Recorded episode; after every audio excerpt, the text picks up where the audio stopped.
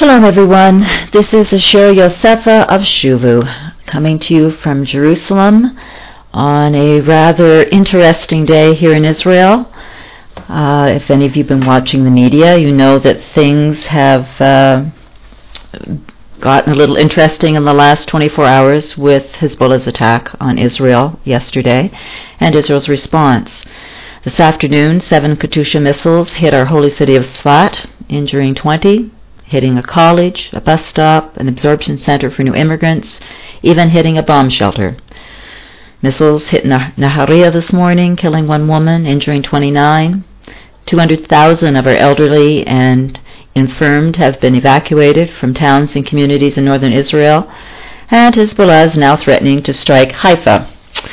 The country is on a level 3 alert, which is one level under a state of emergency, and it's the 17th of Tammuz, the fast of Tammuz. Jews fast from sunrise to sundown on the 17th of Tammuz in remembrance of two significant tragedies in our history that occurred on this date. First, it was on the 17th of Tammuz that Moshe broke the first set of stone tablets, inscribed by the hand of Hashem with the Eser Dibrot, the Ten Words, commonly known as the Ten Commandments. On the 17th of Tammuz, in 70 CE, the walls of Jerusalem were breached by the Romans, and for the first time since the Hashmoneans, the sacrifices at the temple were stopped. The fighting in the temple area was too fierce to continue the daily korbanot. Three weeks later, on Tisha B'Av, the Beit HaMikdash, the holy temple, was destroyed. So it is that the sages came to declare the 17th of Tammuz a minor fast, when Jews refrain from food and drink from sunrise to sundown. Tisha B'Av and Yom Kippur are the two major fast days when Jews fast and mourn from sundown to sundown. Thankfully, the prophet Zechariah foretells a time when the fast of the fourth month, the fast of the fifth month, the fast of the seventh month, and the fast of the tenth month shall become occasions for joy and gladness, happy festivals for the house of Judah but you must love honesty and integrity. Zechariah 8:19. These are the fasts of the 17th of Tammuz, Tisha B'Av, Yom Kippur, and the fast of Gedalia, respectively. May we soon merit to see the fulfillment of this prophecy and the Beit HaMikdash standing atop Har Habayit. It's also interesting to note that the journey of the spies sent in to scout out the land of Canaan took place during the entire month of Tammuz and up until Tisha B'Av, when they returned to bring their bad report. All with the exception of Yoshua and Caleb, of course.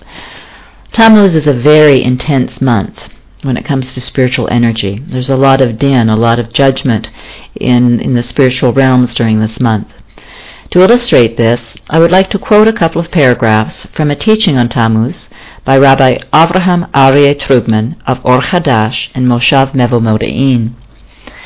Rabbi Trugman writes, The great paradox of these months of Tammuz and Av, and the deeper teaching they hold for us, is that both fast days were meant for great joy and accomplishment. The 17th of Tammuz, Moshe was meant to descend with the two tablets of law and begin the process of fixing the world. Rabbi Yitzhak Ginsburgh teaches that, the seven, that 17 is the numerical value of the word tov, good, and the 17th of Tammuz was the 40th day after receiving the Torah at Sinai, and it was intended to be the culmination of all goodness, the ultimate purpose of creation. The return of the spies after forty days was to have been the beginning of the Jews preparing to enter the land of Israel, from where they would fulfill the mission to be a light unto the nations. The potential of both days was squandered, and now it is left for us to restore these months to their original purpose by making the rectifications needed. We are taught that the Messiah is born on Tisha B'Av, and that redemption will come out of exile, light out of darkness, joy out of sorrow. We must take current events and our own personal trials and see the deeper messages we are being sent by attuning our inner eye to the unity and oneness of God and our inner ear to His constant messages to each one of us, we will know how to contribute what we can to creating a better world, one day at a time. There is no more important or urgent task. End of quote. Rabbi Trugman's article, entitled The 17th of Tammuz, is available on the articles section of the Shuvu website at www.shuvu.com. And later today, or actually I guess earlier today, um, we just posted an article by Rabbi Trugman on the three weeks, in which he discusses the spiritual significance of the next three weeks between today and Tisha B'Av. Now let us turn our attention to Yeroboam ben Nevat of the tribe of Ephraim. We are going to spend some time reviewing biblical history in order to properly set the stage for a lingering spiritual legacy that presents huge barriers to spiritual growth. The Chronicle of Jewish History by Sol Scharfstein describes Jeroboam as the veteran rebel from the northern tribe of Ephraim. We need to turn to the Tanakh, however, to get a background on how this rebellion came about. In 1 Melachim, chapters 9 to 11, that's 1 Kings, we are told about the massive building campaign undertaken by Shlomo HaMelech. The temple, his own palace, the Milo citadel, the wall of Jerusalem, as well as fortifications to Hazor, Megiddo, and Gezer, and the building of a fleet of ships at Etzion Geber. In order to do this, Shlomo HaMelech had instituted compulsory labor and levied heavy taxes upon the Israelite people. We are also told about the riches and wealth Shlomo amassed, the opulence of his kingdom, his chariots and horses, and of course his 700 royal wives and 300 concubines, many of whom were daughters of foreign rulers. Earlier in 1 Melachim, we are told that Hashem had specifically warned Shlomo HaMelech against increasing wives and horses. The Tanakh tells us that in his latter years these foreign wives turned the king's heart away after other gods, and he became divided in his devotion to the God of his father David. Specifically, King Shlomo worshipped Ashtoreth, the goddess of the Phoenicians, and Milcom, the abomination of the Ammonites, as well as building shrines for Chemosh and Molech, who were Moabite and Ammonite gods of infant sacrifice.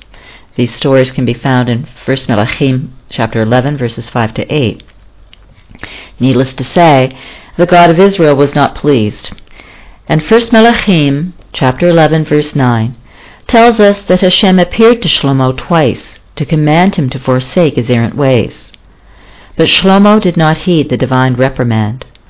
As a result, we are told that Hashem told Shlomo, Because you are guilty of this, you have not kept my covenant and the laws which I enjoined upon you, I will tear the kingdom away from you and give it to one of your servants. But for the sake of your father David, I will not do it in your lifetime. I will tear it away from your son. However, I will not tear away the whole kingdom. I will give your son one tribe, for the sake of my servant David, and for the sake of Jerusalem which I have chosen. 1 Melachim, chapter 11, verses 11 to 13.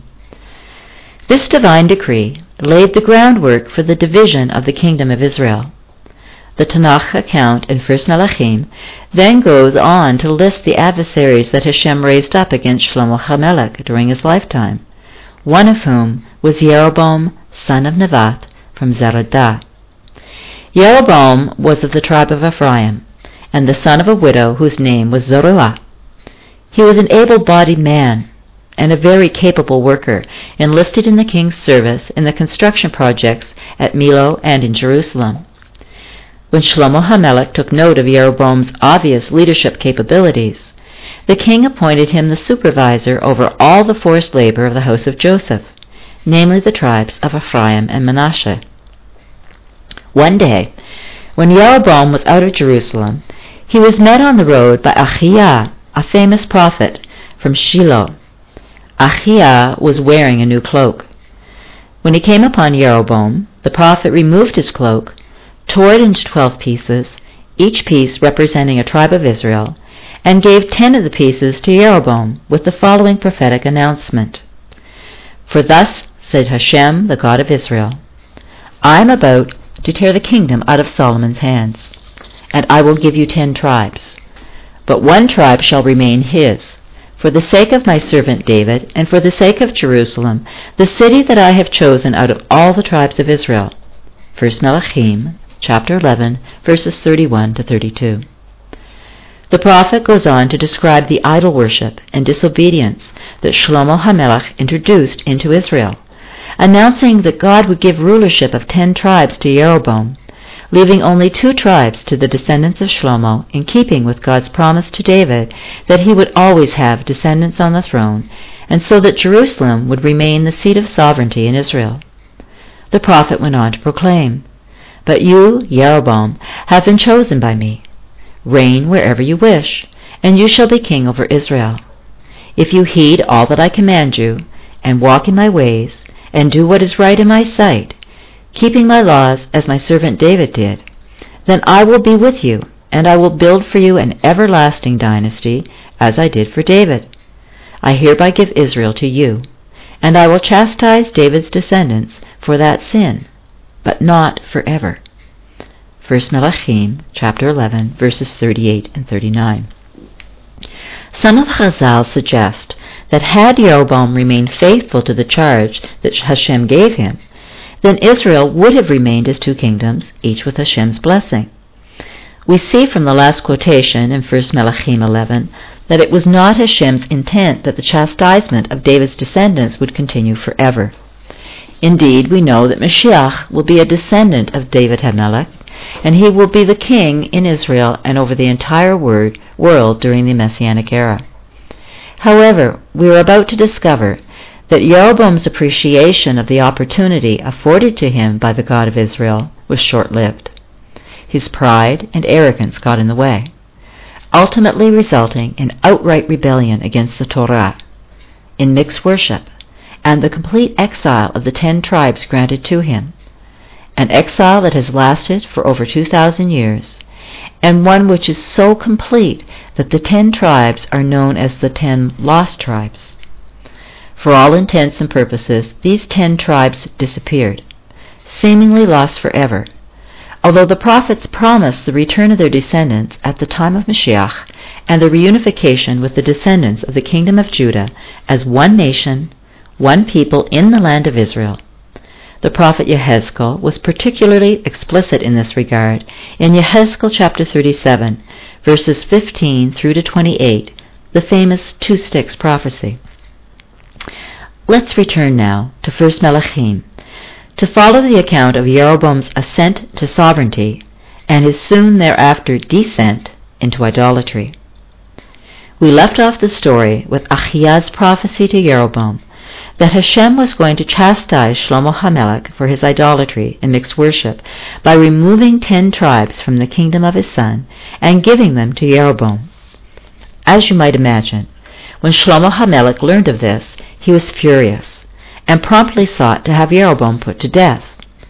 Jeroboam fled to Egypt, where he sought refuge from Pharaoh Shishak. He lived there in exile until Shlomo HaMelech's death.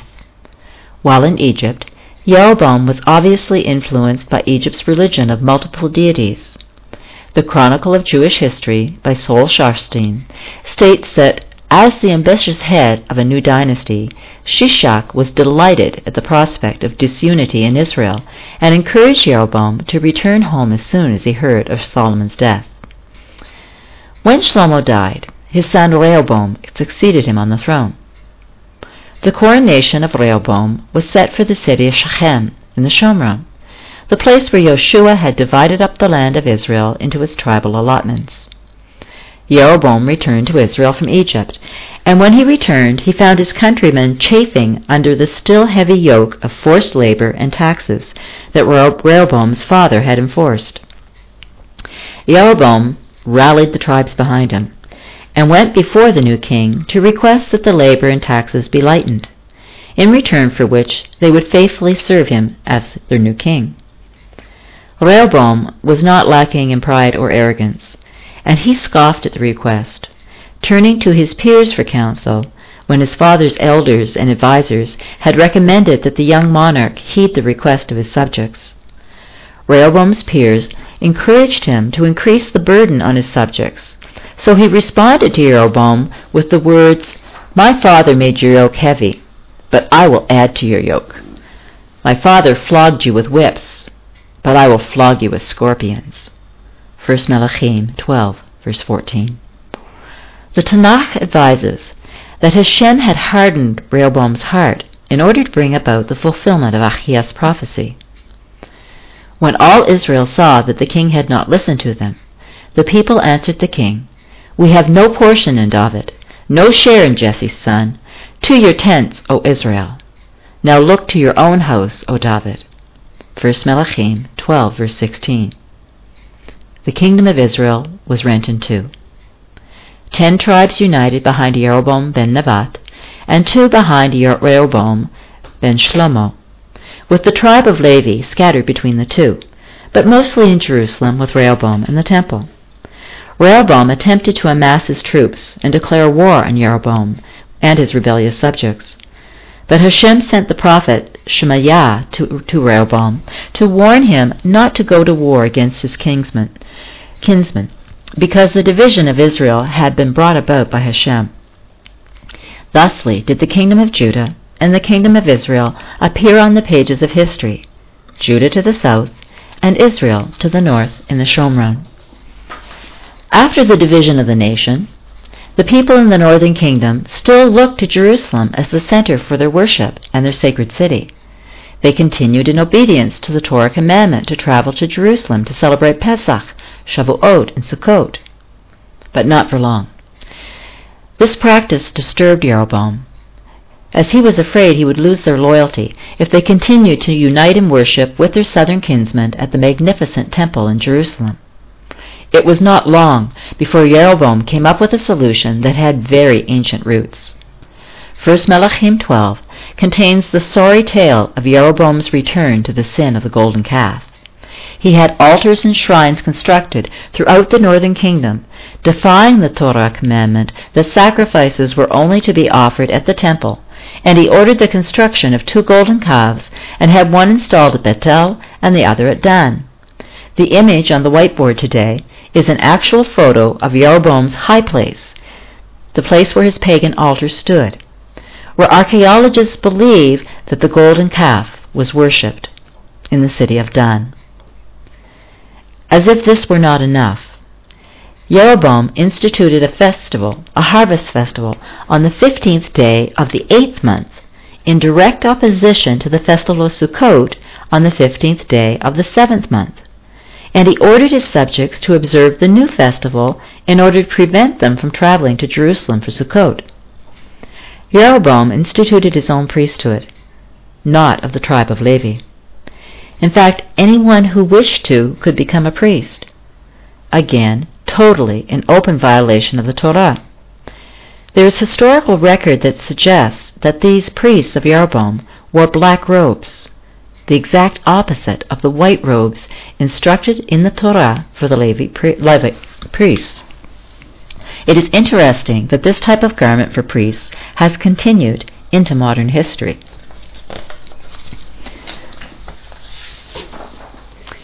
Jeroboam's actions did not go without divine rebuke.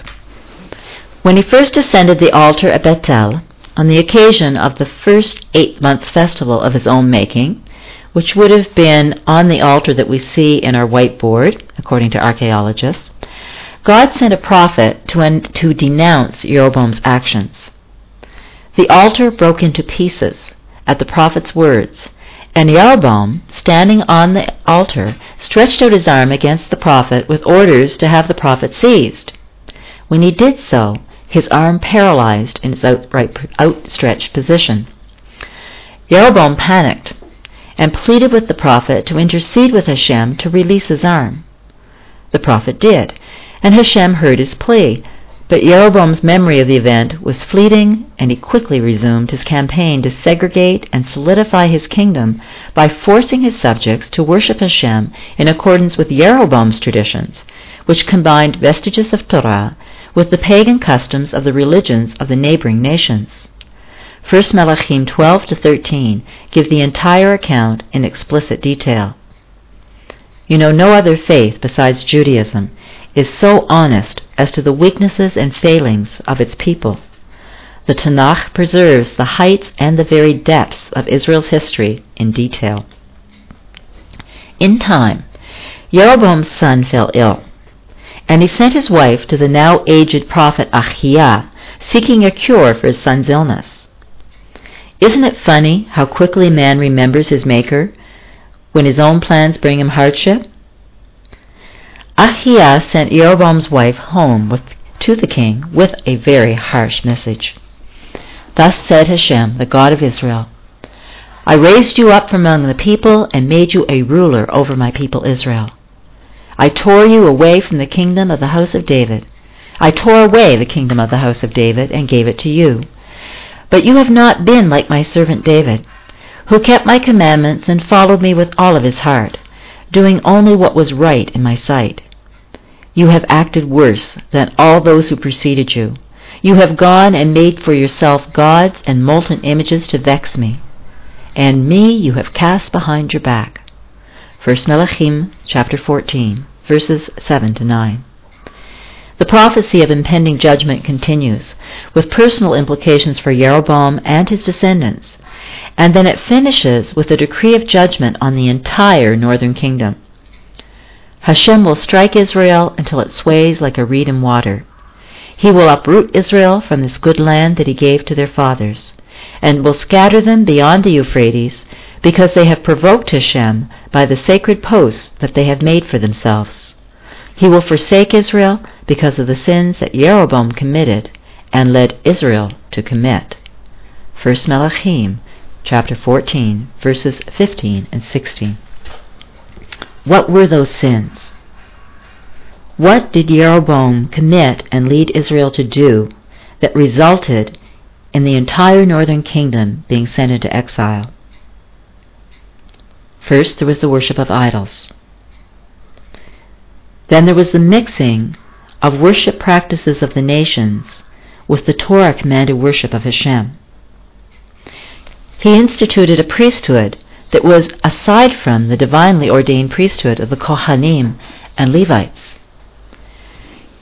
He created religious feast days and holidays that were not commanded in Torah. He offered sacrifices and performed worship rituals upon altars that were not the altar of Hashem in the temple in Jerusalem. Most horrific of all, eventually he allowed infant sacrifice to Chemosh and Molech. In fact, the rebellion of the northern kingdom was so prevalent in time that it spread south and influenced the people that were living in Judea. Meanwhile, all those subjects of the northern kingdom who desired to remain faithful to Hashem and his Torah fled to, Judea, fled to Judea by themselves. The bottom line the root source of Jeroboam's rebellion spiritual arrogance and pride. The false assumption that he could manipulate, amend, add to, take away from, or otherwise tamper with Hashem's commandments as they are expressed in Torah, and that he could utilize them for his own purposes and glory, as, as opposed to obedience to and glorification of Hashem. How many religions in this world can we find that have been influenced by Jeroboam's legacy, and in fact may be guilty of it themselves?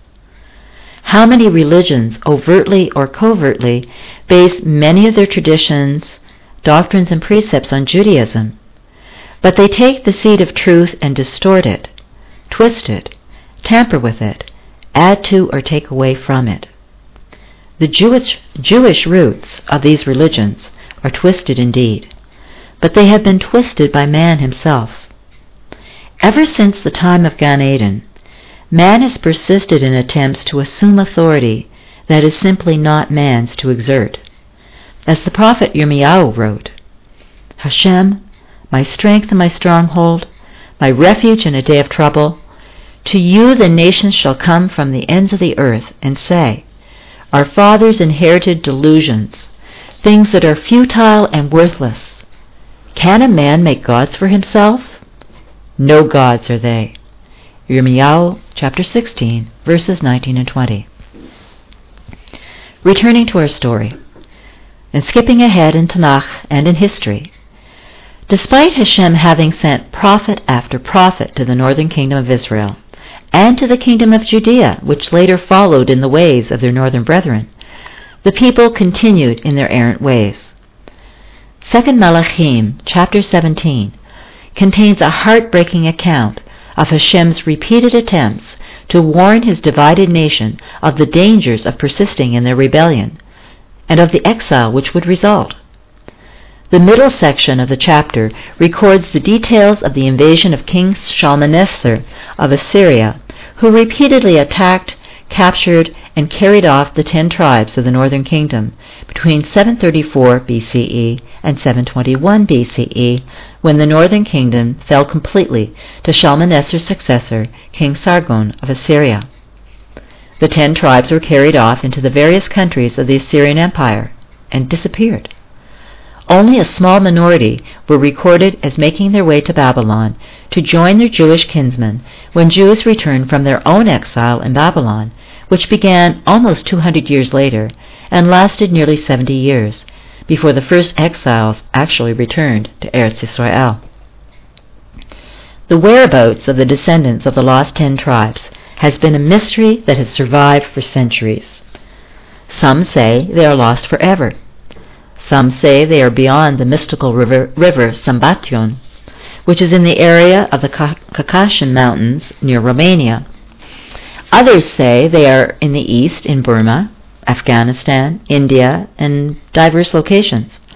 Still more say they migrated north and then east into Eastern Europe, then into Western Europe, then into Britain and her colonies, and over to North America.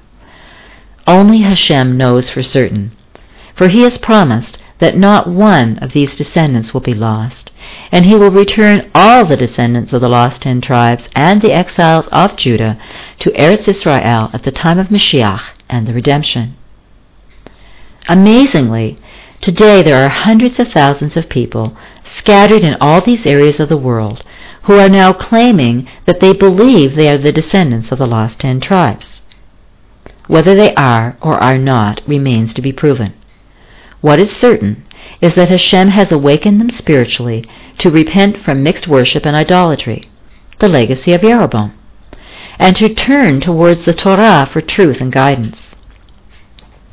These masses of people are at all different stages of spiritual evolution, and many, upon hearing the truth of the seven universal Torah laws, find that life as a B'nai Noach is the answer to their quest for spiritual identity and a Torah-based lifestyle.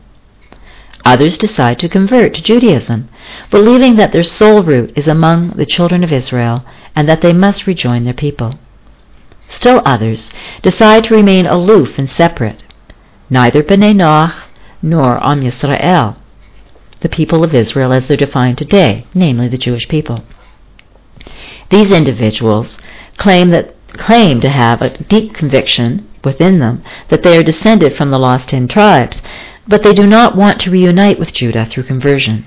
They feel that they are to remain a separate but related entity, which flies a bit in the face of the prophecies of the prophets, which declare that when Hashem does return the exiles and re- reunite his people, they will be brought together as a single nation. Reading from Yehezkel 37, verses 20 to 23. The prophet Yehezkel wrote, I am going to take the Israelite people from among the nations they have gone to, and gather them from every quarter, and bring them to their own land. I will make them a single nation in the land on the hills of Israel, and one king shall be king of them all. Never again shall they be two nations, and never again shall they be divided into two kingdoms. Nor shall they ever again defile themselves by their fetishes and their abhorrent things and by their other transgressions. I will save them in all their settlements where they sinned, and I will cleanse them. Then they shall be my people, and I will be their God.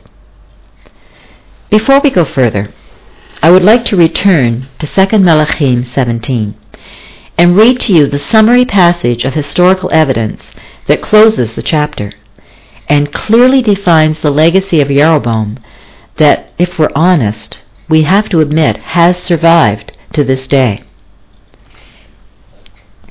Reading from 2 Melachim, chapter 17. They worshipped Hashem, but they also appointed from their own ranks priests of the shrines, who officiated for them in the cult places.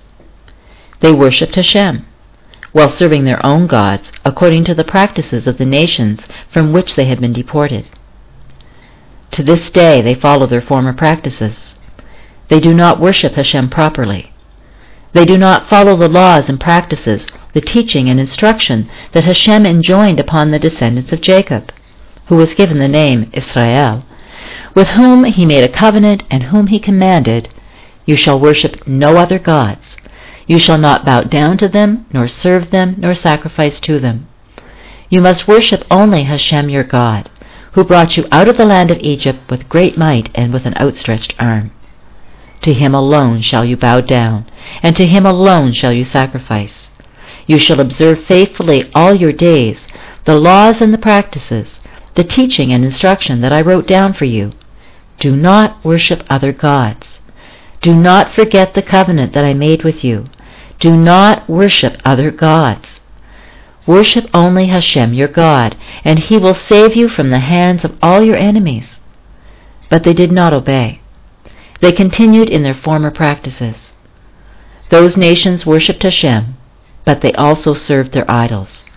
To this day, their children and their children's children do as their ancestors did. 2 Melachim, chapter 17, verses 32 to 41. As we can see, what the prophet has described is not far off what we have witnessed with the passage of time in history even till today. O Hashem, my strength, my stronghold, my refuge in the day of trouble, to you the nations shall come from the ends of the earth and say, Our fathers inherited utter delusions, things that are futile and worthless. Can a man make gods for himself? No gods are they. Yirmiyahu 16, verses 19 to 20. Can it be any clearer? Mankind continues to this day to defy Hashem's Torah and His will. Man continues to insist that he knows better than his Creator what is the right way, the proper way to govern himself and to worship God. Torah offers an all-encompassing way of life for both Israel and the nations. Man insists on ignoring, refuting, and denigrating Torah and creating man-made religions instead. Why? It all boils down to spiritual arrogance and pride. We are not born into this world with tainted souls, as some religions teach. We come into this world with a pure soul, the power of free choice, which, by the way, does make us uniquely in the image of Hashem as compared to the other species, and we have the ability to choose between our inclinations towards good and towards evil. We alone choose how we tip the scales. Hashem has set down two ways to approach and serve Him. One for all of mankind, the universal Torah laws, the seven commandments that expand to so many more that the non-Jew can actually live a life almost parallel to that of a Torah observant Jew and refine the world in the process. The second being the explicit and detailed observance of the 613 commandments of Torah, which also contain the seven universal laws, which enable the children of Israel, these 613 commandments in the Torah, to reveal Hashem's presence in this world, and to function as his witnesses and as a light to the nations. As is abundantly clear from the passage I just read from 2 Melachim, chapter 17, Hashem does not condone mixing Torah commandments with the worship traditions of other religions, or with the worship traditions that man concocts for himself. This entire passage reputedly rebukes Israel for having intermingled the two. What we need is the awe and the respect. The temple set forth very clearly that there was a distance that was to be maintained. If you examine the traditions, if you examine the mitzvot, if you examine the design of the temple, I mean, remember this. Shlomo or David cried out when he wanted to build Beit Mikdash. You know, he cried out to Hashem, you know, what what could possibly house you? What could contain you? We know that Hashem cannot be contained in a house of wood, of stone. And yet the amazing thing is, is that Hashem contracted himself and brought down his presence, his Shekhinah, his essence, into a, a, form, to a level that it could be present in the Aron, in the excuse me, the fast is getting to me, in the Kodesh Kodeshim, within the in the Holy of Holies, that Hashem's presence could abide there as long as Israel was keeping his Torah, as long as we were keeping the mitzvot, until it came to a point in time when Hashem had to remove his presence. But at every stage, there was always distance that was to be maintained. There was a sense of, of awe and respect. We have to remember as well what happened to, for example, the sons of Aaron when they offered Nadab and Avihu, when they offered unauthorized fire, unauthorized incense, they were keeping a Torah command, but it was a command that was for their father as the Kohen HaGadol. It was not for them.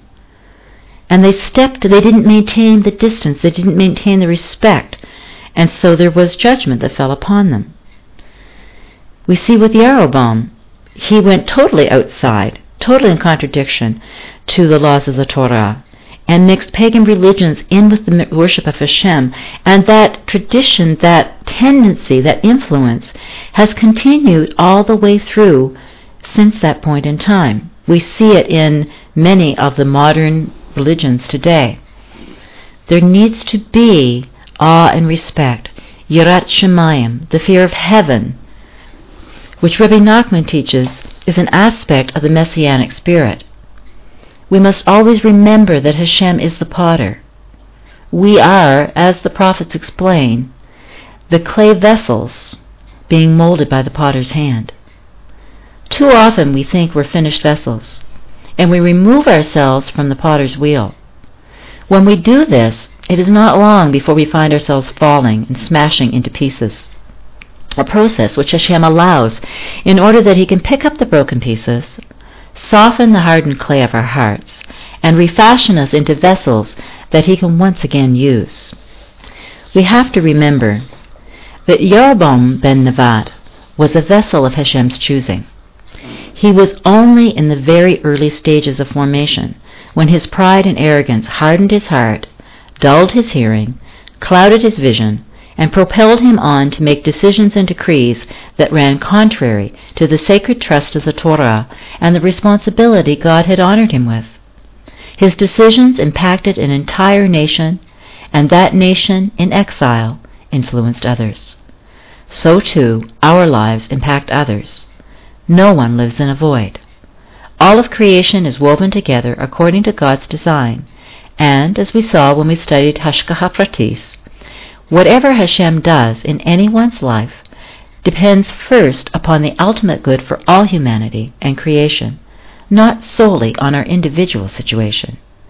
Each and every human being has been given the unique responsibility of fulfilling the potential they were born with by seeking to draw close to Hashem and to fulfill whatever role, small or great, Hashem has for them in this world. And we each have our own specific role to play. It might be something that is a moment in length. It might be something that takes a lifetime. But we each were brought into this world with the potential to fulfill a very unique and specific role that only we can truly fulfill. We can only do this when we acknowledge excuse, when we acknowledge the fact that we need to submit to the Torah, when we acknowledge the authority that Hashem has and the authority that He's invested in the Kohanim, and when the temple stood in, in, within the Levites, and today within the rabbis who have the responsibility of teaching us and instructing us in the Torah and as well in terms of the Sheva Mitzvot. Now, just give me a second here. Got a little, here we go. I've got a little bit of a change that I want to bring in to read you something. And I've got some things turned around. Just to take a look at this to find what I want to bring to you. Okay. We spoke about Nadab and Avihu. And we mentioned how when they brought the unauthorized incense offerings, there was judgment that fell. And we noted that they were not mixing other religions. They were simply taking a Torah commandment that had been given solely to the high priest. They adapted it to their own desire to worship Hashem their way. Hashem has told us what is good. How sad it is that man perpetually thinks we know what is good better than he who is the source of all good. Just as the ten tribes were swallowed up among the nations, we find that Jeroboam's legacy of spiritual pride and spiritual mixtures has spread throughout the nations and throughout the centuries. It limits spiritual growth. It limits our potential because it distances man from our God, and it causes a person to transgress Hashem's commandment to serve him in accordance with his Torah and to worship him only. Paradoxically, many of these same individuals feel totally confident in their knowledge of Hashem.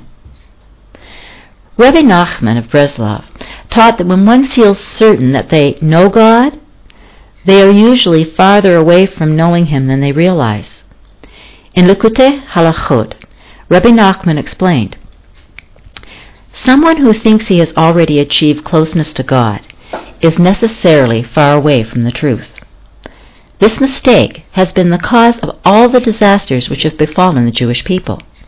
Never was Israel closer to our Father in heaven than when the Holy Temple was standing. The temple was the pinnacle of perfection. It was the place for all closeness to God. In the first temple stood the Ark of the Covenant and the tablets of stone. Even so, those who had the privilege of standing in the Holy Temple had to realize their own distance from God and from the holiness of this awesome place. Indeed, the very root of their joy was their confidence that God brings even the most distant closer to Him. The very temple itself, what was it? Behold, the heavens and the heaven of heavens cannot contain thee. 1 Kings 8, verse 27. Still, God brought himself down. He contracted himself, as it were, and caused his presence to dwell in the holy temple. It was out of compassion alone that God gave the command that physical animals should be brought as offerings for a sweet savor. But the people of the time made a mockery of all this. They thought that they had already achieved the ultimate good, and that they had drawn close through their own endeavors. Their hearts became high, therefore they have forgotten me. Hosea 13, verse 6. This is what caused the destruction of the Holy Temple. End of quote.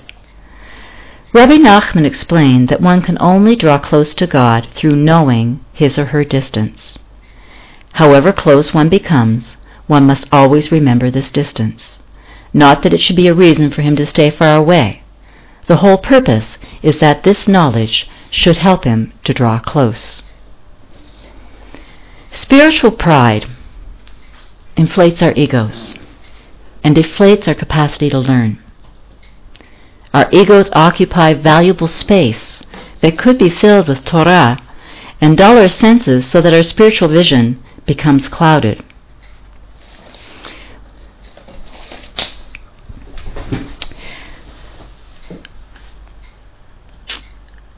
Our perception and our hearing becomes dulled. We limit ourselves to the realm of physicality instead of elevating matters to spiritual realms. We must always remember that Hashem has told us that His ways are not our ways. As high as the heavens are above the earth, so are His ways above our ways. The prophets told us that our vision has become veiled and our hearing dulled. because of our unwillingness to submit to his guidelines for righteous living, our stiff-necked and willful insistence that we know better than our Creator how the physical and spiritual worlds were made to function. The prophet Isaiah wrote, None but Hashem of hosts shall you account holy. Give reverence to him alone. Hold him alone in awe. Yeshayahu 8, verse 13. Isaiah also recorded Hashem's instruction to Israel, which also can apply to anyone from the nations who seeks to serve the one true God. Listen to me, you who pursue justice, you who seek Hashem. Look to the rock you were hewn from, to the core you were dug from. Look back to Abraham your father, and to Sarah who bore you, who brought you forth. He was only one when I called him, but I blessed him and made him many. That's found in Yeshayahu 51, verses 1 to 2. Remember that Abraham was the father of true monotheism. He and Sarah made thousands of converts from pagan theologies to true faith in the Creator of the universe. Abraham was a Hebrew, one who passed over. He was not a Jew, although he did become the father, the grandfather to the Jewish people. He lived in accordance with the seven universal Torah laws and taught them to all who would heed his call to believe in the one true God. He merited to be called Hashem's friend. The last ten tribes mixed Torah with other religions. They created their own form of religion. God responded by scattering them throughout the nations of the world. Their descendants, much assimilated and watered down, are out there somewhere, completely intermingled among the nations, with the exceptions of a few small, now identifiable tribal groups in Asia. The ten tribes were swallowed up, as the prophet Hosea declared. Pagan religions and idolatry existed before the flood and renewed themselves after the flood. But it was only the ten tribes of Israel, beginning with Jeroboam, who led the way in mixing worship of Hashem with the traditions of other religions, a mixture clearly unacceptable to God. Think of what happened to Aaron's sons.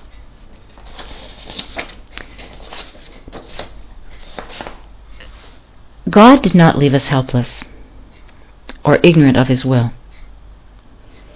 He gave us His Torah. The Oral Torah tells us that Hashem offered Torah to all the nations of the world, but only Israel accepted it, responding, We will do and we will hear. Now, the sages teach us that what we will do and we will hear means is that Israel committed to obey the Torah commandments even when they didn't totally understand them. In fact, we are taught that understanding comes with faithful observance of the commandments. There are some commandments which are hokim, they're, they're statutes, such as the red heifer.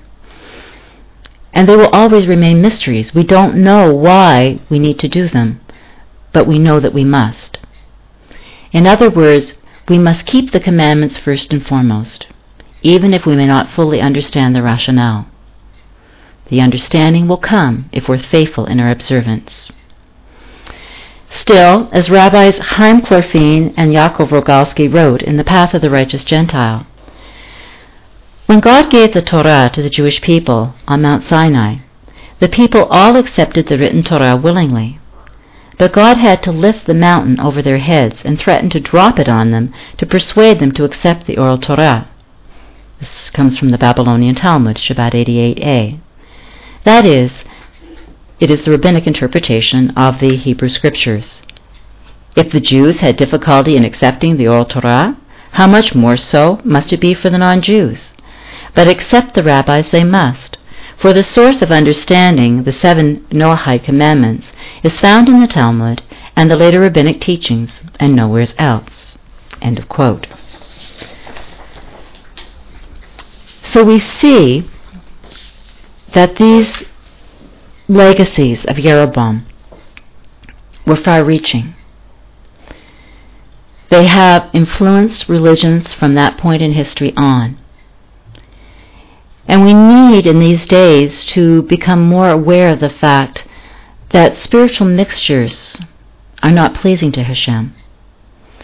And we find over and over again, even in that passage from 2 Melachim, chapter 17, when I read the closing passage, over and over again was repeated, You shall have no other gods. You shall have no other gods. Obey my commandments. So many times within the Torah, we are told to keep Hashem's commandments. He's given us the guidebook, a guidebook for the nations, and a guidebook for Israel in our role as teachers and as a light to the nations. Those two roles, as we discussed in an earlier class, are mutually beneficial.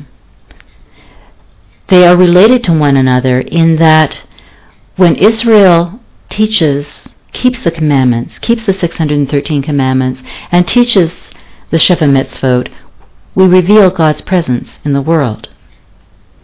When a B'nai Noach, when, when B'nai Noach keep the Sheva Mitzvot and grow in their understanding of just how far-reaching these are, they refine the world.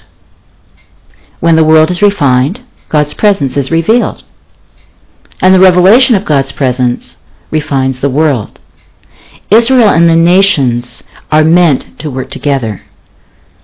Israel was not set apart as God's chosen nation because we were better or bigger or stronger. In fact, He chose us at a time when we were the least of all nations. But He gave us a specific role, and He has used the ups and downs of our life to reveal God's presence in this world. And He will continue to do so until eternity.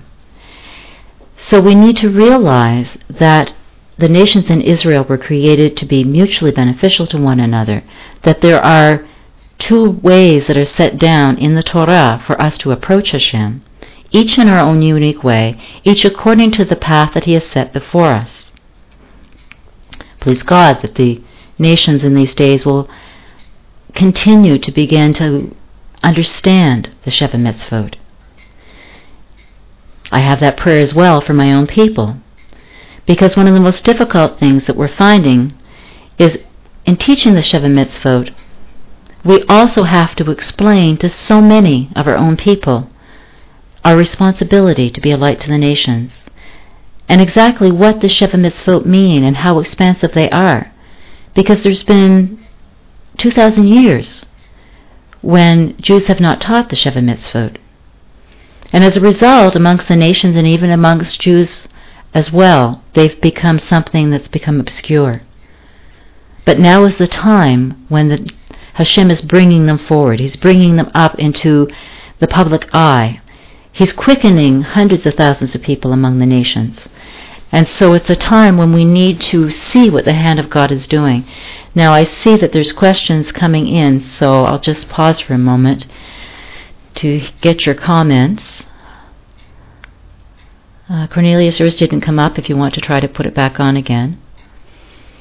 Um, I apologize if the class was a little muddled today. Um, the fast, going without food and water throughout the day, is uh, makes me a little dry in the throat and a little fuzzy in the brain, so I do apologize. Uh, Azraeli, did you have a comment? Are there any questions?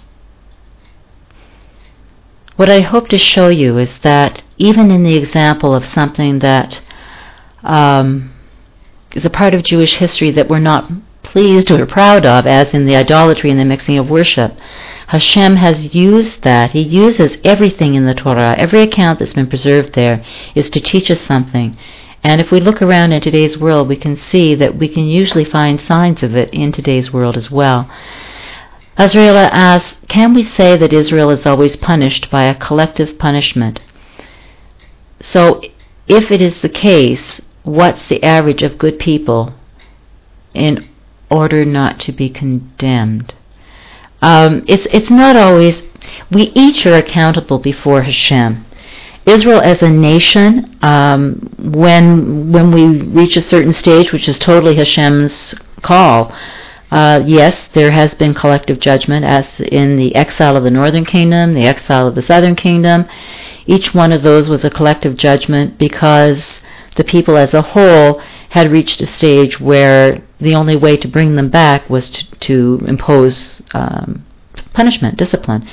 What is the average? What's the ratio? That we don't know. Uh, it's, remember, Hashem looks at the whole of history, and He knows the end from the beginning.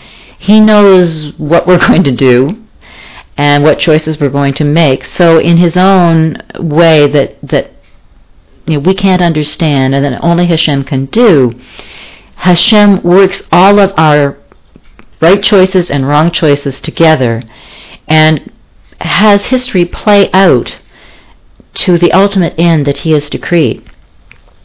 Um, Azrael is asking, and the average of bad people being again, each one of us is ac- is accountable for our own actions. The choices that we make individually, we must do tshuva for. We must make uh, restitution for. We're responsible for our own sins before Hashem collectively as a people, it's not just Israel that gets judged, the nations will be judged as well. And that's very clear in the Tanakh that, you know, all the nations, Israel and the nations, were judged when we reach a certain level or stage of rebellion or impurity uh, that Hashem simply says is enough. What those averages are, it's totally up to Hashem. Um, okay, Corny, thank you for your comment. It's uh, it's encouraging. Are there any other? I see you're both right. Okay. Azraelis says yes, but during the destruction of the temple, some innocent and wise people were killed. That is why I asked. The Torah always says because of the impurity of the priests, etc. So, do we pray for that? yes. Um, uh, we don't know why it is. Um, that innocent and righteous people die. It happens. you know, uh, an innocent Jewish woman was killed today by a Katyusha missile that hit Nahariya. You know, she hadn't done anything. Hashem knows the point at which our souls will be returned to Him. He has appointed the day, He knows the day, and how he works that out is is beyond our understanding. We are here in this world for a specific purpose. We are here to do a tikkun, a correction, a rectification in our souls. And when we reach that stage of rectification, then some point, sometimes people just uh, die unexplainedly. They die early. They or they something happens and they die and they're young and we don't understand why. We can only accept that whatever the purpose was of their neshama being here upon the earth, that that time had, had come and Hashem had decreed that that was a point in time that, that their neshama should be returned. Why it has to be innocent people versus why only evil people die, that we don't know. But we do know that while it might seem that evil people get away with things in this world, we're told in Tehillim very clearly that while it might seem that the evil are flourishing in this world, that their um, their punishment will come in the world to come. Hashem is merciful. Remember, he's he's he's totally uh, loving and merciful God. And in his Rachmanus, in his compassion, he allows the wicked of this world to um, have pleasure in this life. Because at the point in which uh, their evil actions uh, receive their judgment, uh, it's a very long time, eternity. Uh, you're putting in another question. Uh, why was it so important to build a temple for Hashem? Hashem says he had chosen Har Moriah as the place in which he would would position his name, his presence.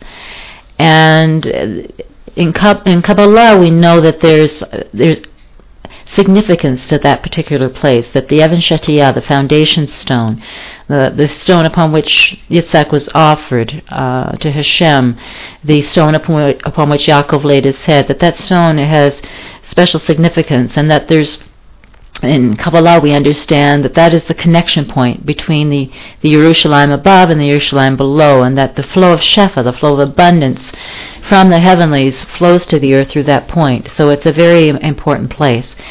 Hashem chose that place, and he chose to have man build him, to have Israel build him a temple, a place where his presence could be centered, where the people, uh, even the nations of the world, could come, will come in the future to worship him.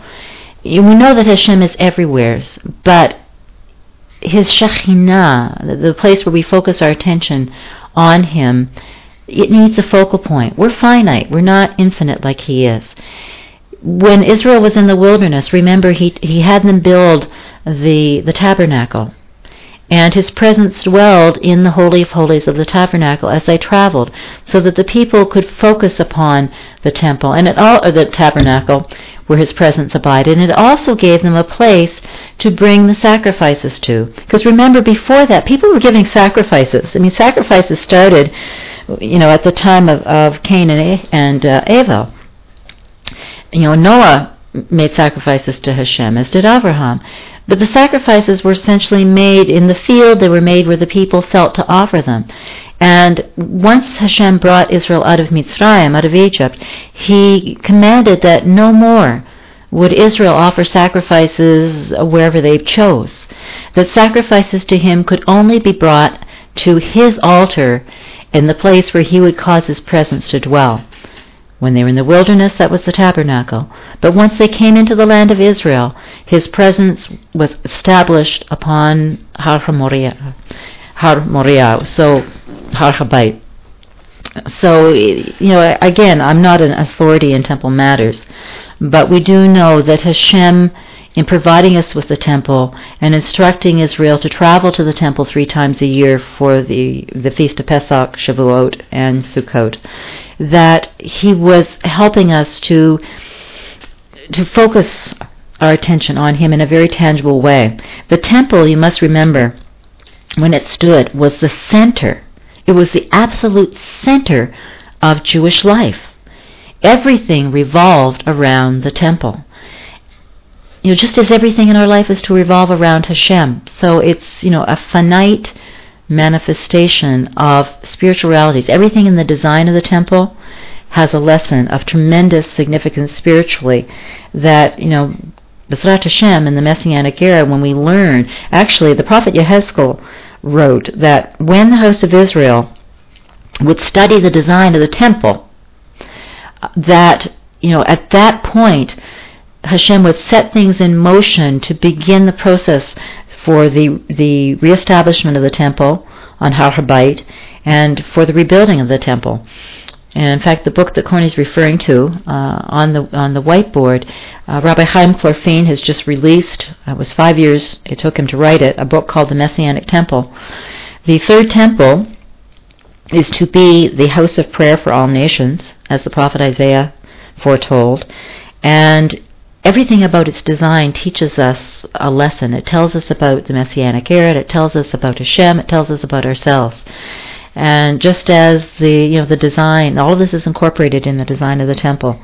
So in essence, the temple is a place where Hashem chose to place His presence, that it would be the center of worship for Israel and, God willing, for the nations in the years to come, and a place that would help us, being human, being finite, with proper instruction, to begin to understand more of the the revelation and the reality of God.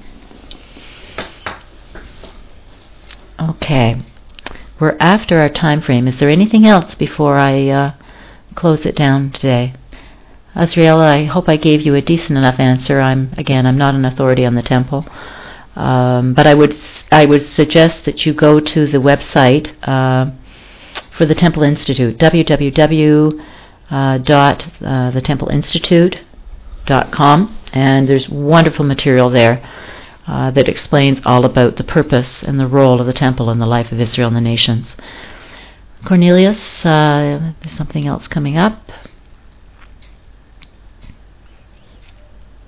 Again, I apologize if today's class was uh, was a little little incoherent in places. Let's just say that uh, Baruch Hashem, we've made it through the fast day. Still a couple of hours to go. Um, but uh, again, Cornelius, you weren't in the class when we began. I don't know if you know or not, but seven Katyusha missiles hit Sfat this afternoon. Uh, there have been 20 people injured. It even hit a bomb shelter. And uh, these are certainly days when we would appreciate your prayers for the safety of our soldiers, uh, for the safety of our civilians, because uh, it's not always reported in the mainstream media, but the there are definitely increases in the terror attacks. Uh, as I mentioned at the start of the show, or the start of the class, we're now on a level three alert, which is one level below uh, state of emergency. So definitely the, the prayers of B'nai Noach and the righteous among the nations are most appreciated. Uh, that Hashem will protect His people, and that uh, His purposes will be uh, will be revealed in all this. Okay, um, next week's class will be the final Shuvu class until the fall. Uh, later, we will discuss uh, resisting authority, a human condition with spiritual consequences. We'll talk about how we can limit our capacity for revelation, which is something we don't want to do. We'll talk about learning, how do we learn from the example of Moshe Rabbeinu? There's a lot to learn there. And we'll talk about uh, Rabbi Nachman's teaching that before every ascent spiritually, there is always a descent. And we'll explore some other things uh, that I'm sure that will fill in to make our last class interesting. Uh, I'll be going to North America, God willing, the end of July, and we'll be in North America for a month. So that is the reason why the classes will be suspended for a while. So I hope that uh, we'll see you in next week's class and have a wonderful, wonderful week. Goodbye, everyone.